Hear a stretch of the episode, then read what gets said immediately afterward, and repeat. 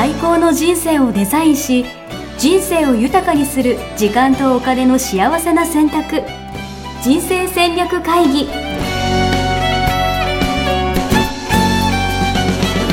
この番組は将来の仕事やお金人生にもやもやと不安を抱えている皆さんに元資産運用のプロキャリアとお金の戦略を同時に考える人生デザインコンサルタントの高頃もさあやが過去5年間延べ1700人の人生を望む形で豊かにしてきたメソッドを時間とお金の選択という切り口からお伝えしてまいります。皆さんおはようございます。おはようございます。一生日経人生デザイン研究所の高頃もさあやです。マネバナの高田です。はい、えー、夏もねもうすぐ終わりに近づいてきてますけれども、はい。えーまだ暑い日が続いてますね。そうですねもう、は暑くて暑くて私はもうどさんこなんですけどね。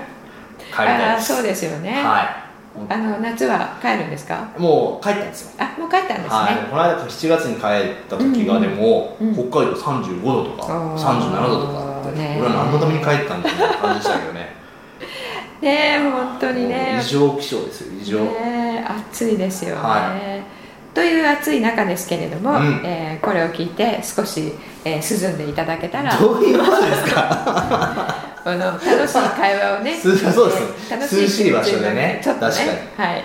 じゃあこの今日は涼しい気持ちになれるようなはい。話で、はい。どんな話なんですかはいいきたいと思いますが。ありがとうございます、はいじゃあ今日のテーマははい。何でしょう？今日のテーマは目標を設定するとき、はえー目標あなたは設定するタイプですか、はい。えー設定せずに、うん。えー自然の成り行きに任せるタイプですか、い、うん。っていうことですね。はい、いやこれ私聞いたことあるんですよ、うん。その展開型っていうんですよね、うんうんその目標を決めるんじゃなくて、うん。その自然な流れでなんかやればいいやる人もいるんだよみたいなことは聞いたことあるんですけど、うん。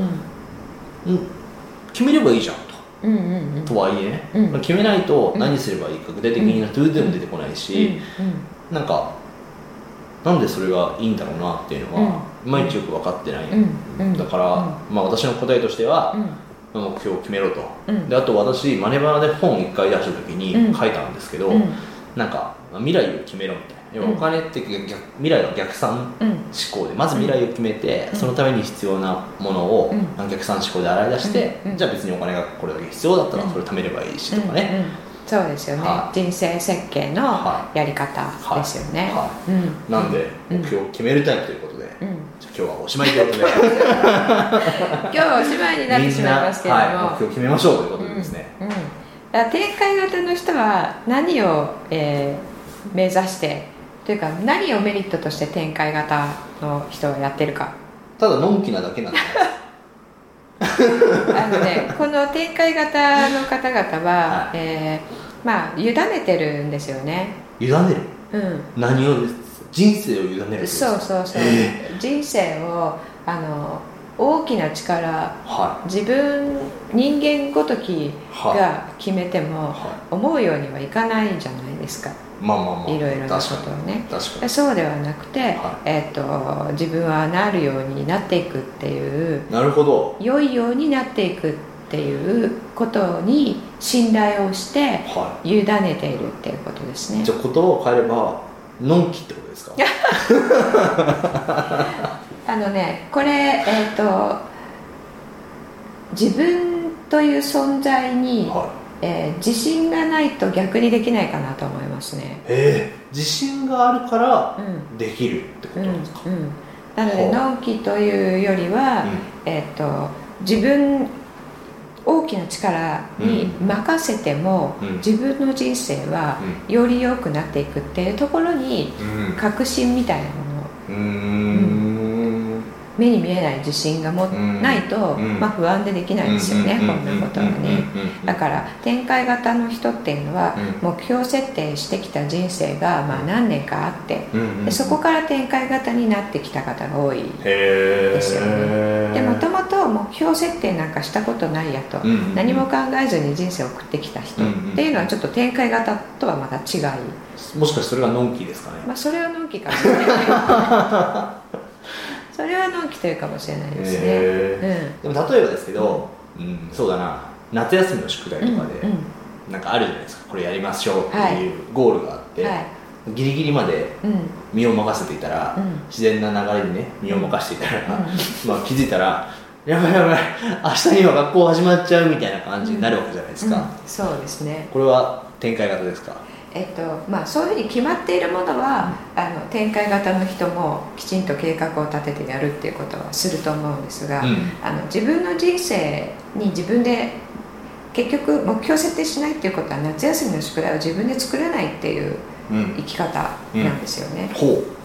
だから宿題を8月の31日までしないししなければっていうものを自分で作らない、ううんうん。で、えっと、やりたければやるしやらなければやりたくなければやらない、うん。で全て任せる。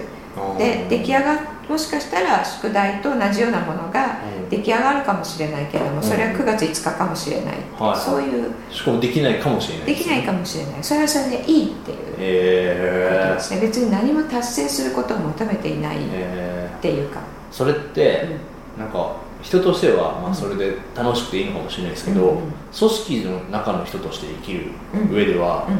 困りますよね、うんまあ、会社の中ではね、うん。それはあれできないですけれども、うんうん。その自分の人生としてうん。は、うん。えーそれを思っているやっている人はいますよね、えー。会社ではちょっと難しいですね、えー。そうですよね。なんか、いやコミットしろよみたいな。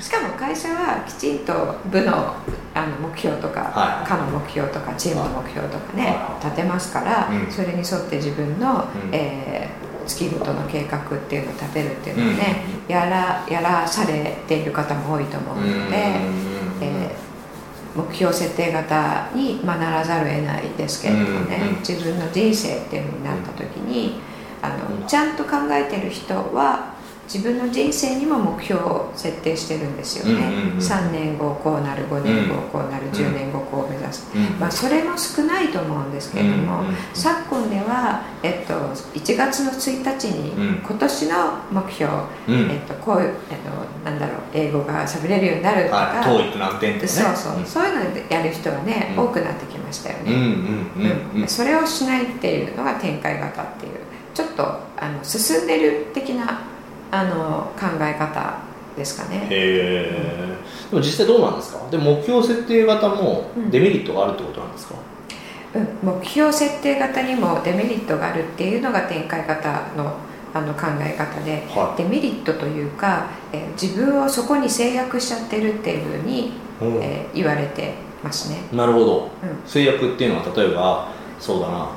じゃあ年収1000万になるぞとか年収1000万目標にするぞ、うん、そうそしたたら今年中に1000万達成したらよしってなるわけじゃないですか、だってことはうん今年中に1000万を自分で上限にしてるっていうことでもあるんですよね。なるほど、うん。もしかしたら1億円のチャンスはあるかもしれないそうそうそう。でおー。1000万に設定した時点で1000万にしか向かわない、思考とか行動があ、そこにフォーカスしますもんねそうでそれ人間は頭の中で自分が最初に作り出したものが実現していくので頭の中で一銭一円を思い描かなければうん。一銭一円にはならない。っていう考え方ですね展開展開型。なるほど。うん、でそれも一理あるんです、一理あるんですけれども、うん。それを踏まえた上で、うん。じゃあ、えー、と目標設定をうんするっていうやり方もあるんですよね、ね例えば、えー目標設定じゃあ、えー今すいません。目標設定のデメリットを言ったので、うん。展開型のデメリットを言うと、うん。展開型は何どんなことでも委ねているので、うん。じゃあ今日何をしようっていうことも、うん。じゃあ誰かから、えーこういうこういうことをお願いしますって言われたらじゃあ乗ってみようかな。はいはいはいはいとはい思うのであの自分がどちらの方向に行くかっていうことも決めてないっていうことなんですよね。うん。そうですよね。なんか主体性がないイメージそう。でそこにえメリットを感じているんですけれども、はいは私は、えー自分のいつも言ってます提供する、てえっと価値を感じるものを受け取って、しかもそれを提供するっていう人生にすることで、うん。えーこの穏やかな幸福感っていうのを感じながらうん。生きることができる、いうんうんうん。愛と感謝って呼んでますけれども、うん。その状況になると、うん。えー愛と感謝を感じていられる状況でいるので、えー、と毎日のパフォーマンスも、うん。えー最良のものになっていくし、えー自分の本質が発揮できるっていう考え方うんなんですけれども、それでいくとその自分が何に価値を感じるかっていうのを決め特定して、まあ、それを見見極めてですね、もうそれ自分は感じているものいいてしまっているものなので、それを見極めてそれが、えー満たされるようなところに人生の目標を設定するっていうことをすると、毎日の行動の基準というか指針ができるうんですよね。うん。でそれを設定した上で、うん。えー日々の行動までうん。計画戦略を落とし込んで、うん。それをやっていると、うん。展開っていうのは、うん。自分が思っていなかった方向の展開って必ず出てくるんですよ、でそれ自分が思っていたものよりもとても大きいものがあったりするんですね、それ乗ってみるっていうことです、そうすると気がついたらその自分が設定した目標を大きく超えるような展開になっている、うん。そしたらその目標を今度、えー修正すればいいんですね、うん。うん。情報修正。うん。うん。うん。なるほどね。なのでもあの目標設定をする時のデメリットでは上限を作ってしまうっていうことがあるならばそれを数値として目標にしないっていうことです、いやあの今話を聞いて思ったんですけどあの一回マネバナラボ出ていただいたうん。みひろさんいるじゃないですか、はいはい。増田みひろさんが、はえっともともと目標型が、うん。今展開型みたいな考えそう方をでそうしていミてロさん。でその人の言葉の伝え方が、うん。要は例えば質問を広めるみたいな話なんですけど、うん。やっぱ一人でも多くの人がみたいな、うん。うん。なんかそのなんか例えばじゃあ 1, 億1万人に対してこうするとか、うん。なんかそういう売り上げいくらだみたいな目標とかを立てずに、うん。なんか方向性は決めて、うん。あとはこうなんていうのかうん、な、あとは展開型っていうことですよね。考え方だから一緒ですよね、そう一緒ですね、うん、で目標の設定のねスマートっていう目標設定の仕方がありますけれども、そのうちのあのスマートの M メジャラブルメジャーボーですね。はい。は いだから数値化するっていうね。それ仕事の上では数値化しないと達成したか達成してないかがうん。客観的判断ができないからうん。数値化しろって言ってるわけなのでうん。それ評価のためですようねん。目的が評価す評価するための目標設定方法なんですよスマートは。なるほど、だから管理側にとって従業員にやってほしい目標設定方法なんですね。評価したい人が設定しろって言ってるんだ。そうそう。だからそれを自分の人生にスマートで目標設定しようっていうのはうあの管理されたいためにやっているっていうなるほど。同じことなのでんはいはい展開型の人はそれをやめましょうって言ってるっていうことなんですよね。自分の人生は自分がねうんあの、えーマスターなのでそうですね。うん。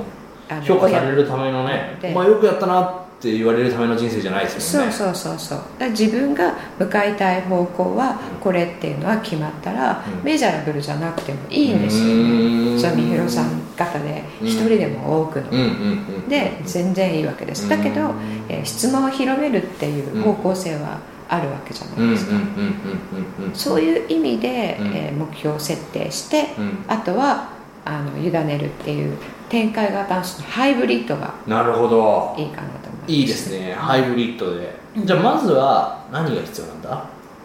これからやろうとした時にうん。みんながね。うん。じゃあ自分はどうしようって思った時にうん。まずはうん。なんですか方向性を決めるよう方向な性を決める。うんなんていうのかな。それをなんていうの？目標？目的っていうのかな？目的ですよね、うん。まあ、使命だったり。使命みたいなのを、うん。まあ持っておいて、まあ、いいわゆるあれですよね。北極星ってやつですよね。そうそう。何で価値を提供する人生にするかってはいうことですよね、っていうのを持った上で、うん。あとはそのための行動っていうのを毎日していくんだけど、うん。出会いを大切にみたいな。うん、そうですね。チャンスとかも。ありますよね。セレンセレンディピティ。ディピティってやつですよね、うんうんうんそうあの引き寄せの法則とかね、はいはいはい。よく言われているシンクロニシティとはいか言いますけれどもはそんなのあの日常的に起こってきますから、うんうんうんうんうん。それで、えー方向性を決めて、うん。それに、えー自分の全時間とお金とエネルギーを集中すると、うん。それはあの普通に起こってくることなので、うん。まあ、それを大切にしていくっていうことですね、そしてもう一つその目標設定をするときにその結果を私たちって目標設定にしてると思うんですけど、まあそうですよね。うん、その結果をねうん。質を高めるっていう目標設定の仕方があってどういうことですか？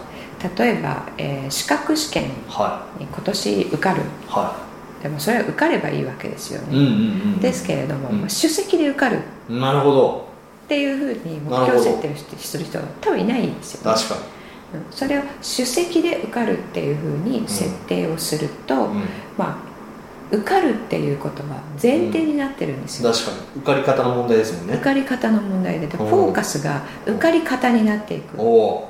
そうすると、ん。頭の中で何が起こるかっていうと、受かるっていうことはもう既成事実として頭は認識脳は認識するはいはいはいはいですね。はそうすると行動もその行動になっていくんです。いなるほど。私大学受験の時に、うん。札幌出身で、うん。札幌西高校っていう高校でね、うん。その人みんな北大に行くんですよ。うん。でも私札幌西高校ってはあれですよね。超有名校ですよね。い超有まあ札幌ではね札幌で。札幌の東西南北と言われたら結構進学校でみんな北大に行くんですよ、うんうん。でも私は全然勉強してなかったんで、うん。要は国数 A シャーリーのセンター受験ができないと。うん。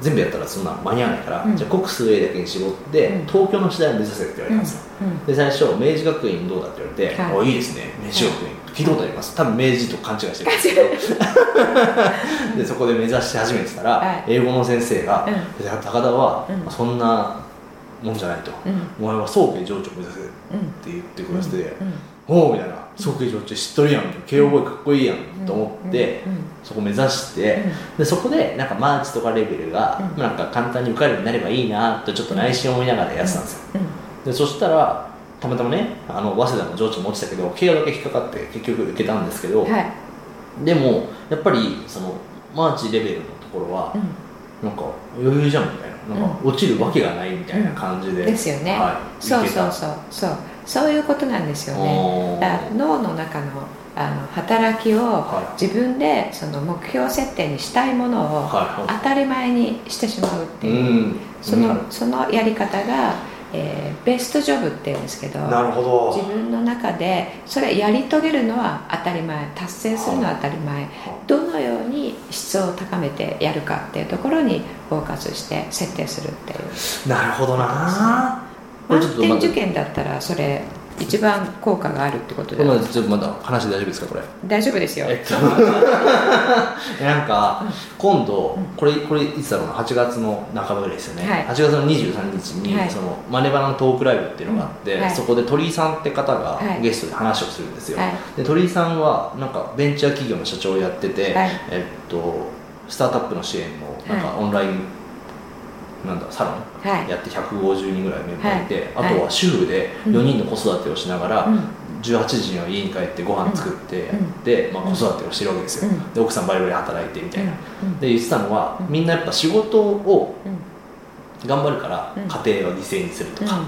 家庭があるから仕事はできないみたいな、うん。こうね。うん。天秤にかけるような言い方をしてると、でもこれっていうのは実は両方手に入れることができるんだみたいな。はいことを言ってて、はい。超かっこいいなと思っていて、うん。なんかそういうのも多分目標設定の仕方が根本的に多分違いますよね。根本的に違いますよね。そうそう。そう。それをあの当たり前って思ってますよね、うんうんうんうん鳥居何さんですか？鳥居健吾さん。鳥居健吾さん。はあの両方あの自分の望む形にするので当たり前、いうんうんうんうん。っていうことでやっていくと、えー両方とも、うんうん。あのその形になるんですよね。だけど自分の中でうん。それが、えーもう叶わないと思って一つだけやると、うん。えー偶然に二つが望む形になることはない。ないですよね。ですね。はい、うん。もう超わかる。俺こ8月から主婦業をするって言ってたんですけどまさにですよ。はい。はい。あ主婦業するからちょっとマネバナの活動おろそかになっていいかなとかってうん。思っちゃう自分がやっぱどっかにいて、うん。でもそれをでも両立するためのうん。何かって絶対できるんで、ちょっとそうそういう発想想になると逆に、えー両立えっと両方やっているからこそどっちにもいい影響が与える相乗効果っていうのも、うん。あのアイディアが湧いてきたりするんですね、うんあの気づいたりうん。主婦をやってるから、うん。マネバナトークの、うん。なんだろう質がもっと高まったりそうでとかね。なんか主婦主婦から共感されるかもしれないしそうね。そうそうそうそう。どどっちかやってるからどっちも良かったっていううんうんうんね、うん。ことにもなっていくので、うん。展開がねやっぱりあの違いますようね、ん。なるほど。でもそういう意味ではそのゴールの目標のその質を上げるっていうのは超いいですよね、うん、目標設定の質を上げる、ただ例えば400万稼ぐっていうだけだったら、うん。本当になんかそこに質はないじゃないでうん、すか。そうそうそうそう。そこの稼ぎ方とか、うん。その先の状況とか、うん。じゃあその家族を犠牲にして400万稼げばそれでいいのかって言ったら、違うだろうし。そう、う。ん。はあ、うん。ちょっと目標考え直します。はい、質を考えるベストジョブを考えて目標を設定し、はあの戦略まで立てたら一応立てるね、うんうんでシナリオとかも一応組んでおく、うんうんシナリオ設定のことはこのポッドキャストでお話ししたことはないんですけれども、いつかしようと思いますが、うん。えーシナリオうまくいった時、うん。普通の時うまくいかなかった時、うまくいかなかった時っていうのもうん。下方修正するっていうやり方を、うん。あの戦略として持っておくと、あのえーうまくいかなかったからといって全部が破綻するっていうことにならないなるほど。ですね最悪を想定するみたいな感じなそうそうそう。その時の行動指針を作っておくっていうはいことです、はいなんかいいですね。人生デザインっぽいですね。人生デザインの学校してますか？そ うそりゃそうですよね、うんなるほど。そうですよ。うん。へなのでそのハイブリッドでいくっていうことですね、はい、ありがとうございます。すごい勉強になりました。はい、じゃあ今日はこの辺で。はい、はい。またじゃあ次回22回目ですね。22回目。テーマの発表お願いします。はい、えーお金を使うのはは楽しいか苦しいか。いなるほど。お金の使い方の話ですね。うん。そうですね。気持ちの話。これ難しいな、なうん、結構ねお金を使うの楽しいと苦しいと二分されますね。はい。いやなんか例えばですけどうんこれ次の話した方がいいのかな。例えば焼肉とか行くじゃないですか、はい。私焼肉大好きなんですけど、はい。こう食べ食べて、うん。最後お会計って最後じゃないですか、うんうんで最後にうん。あこんなに行ったんだ、って思う時があるんですよ。思う時ありますね、うん。その時はちょっとなんか、苦しさ苦しいのかな。寂しいのか奪われた感じ。奪われた感じがうんするんですよ、好きなことしてるはずなんですよ、うんうんうんうんこれはこのちょっとした罪悪感みたいなのがあったりとかしますよね、うんうんそうですね。その辺のところをおはい。話ししたいと思いますね。おちょすごい楽しみですね、はい。ありがとうございます、はい。考えてみてください、はい。じゃあまた来週お会いしましょう。ありがとうございました。さよなら。ホームページではキャリア形成と資産形成を同時に考える人生デザインに役に立つ情報をほぼ毎日アップしています。ぜひチェックしてくださいね。ホームページの URL は http コロンスラッシュスラッシュミッションミッケ .com またはミッションミッケ人生デザイン研究所で検索。皆様のお越しをお待ちしております。